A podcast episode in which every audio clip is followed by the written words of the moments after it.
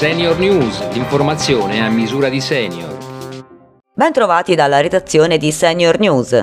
Mentre prosegue la campagna vaccinale anti-influenzale, dai medici di famiglia arrivano anche le indicazioni su come approcciarsi alle cure dell'influenza, malattia generalmente benigna ma che nelle persone più fragili e anziane può portare complicanze. Al manifestarsi dei primi sintomi si consiglia di segnalare il caso al proprio medico. Se si riscontra una sintomatologia riconducibile sia al Covid che all'influenza, il suggerimento è quello di ricorrere al tampone. Una volta escluso il sospetto di coronavirus si raccomanda la cosiddetta automedicazione responsabile. In in accordo con il proprio medico che monitorerà la situazione. Circa 65 milioni di cittadini europei, una persona su sette, soffrono di acufeni e questo numero aumenterà in modo significativo nel prossimo decennio. Secondo una ricerca dell'Istituto Mario Negri pubblicata sul Lancet Regional Health Europe, solo in Italia ne soffrono più di 6 milioni di persone. L'acufene è la percezione di un rumore, solitamente un ronzio, un fischio, un fruscio o un sibilo, avvertito nelle orecchie o nella testa in assenza di uno stimolo acustico esterno. Dallo studio è emerso come la prevalenza dell'acufene aumenti in maniera significativa con l'età e il peggioramento dell'udito.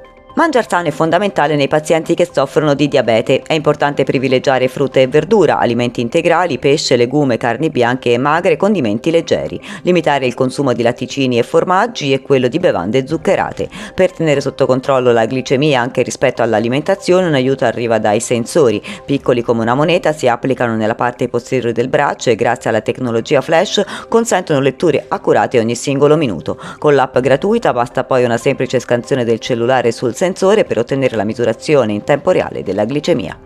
E per il nostro appuntamento con Grey Panthers questa settimana la direttrice Vitalba Paesano ci parla di come fare una spesa intelligente. Se avete uno smartphone e sapete che cosa sono le app, questa volta vi suggeriamo dove conviene, un'app utilissima per acquistare sempre al miglior prezzo. Eh, dove conviene è infatti un'app facile, gratuita, completamente in italiano, che permette di fare la spesa al prezzo più basso o di comprare regali al miglior prezzo.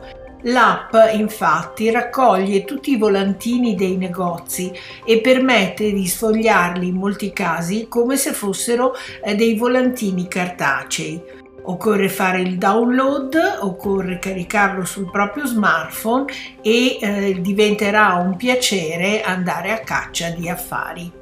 E dalla redazione di Senior News per oggi è tutto, vi ricordiamo che potete riascoltare questa e tutte le altre edizioni sul sito www.senioritalia.it. A risentirci.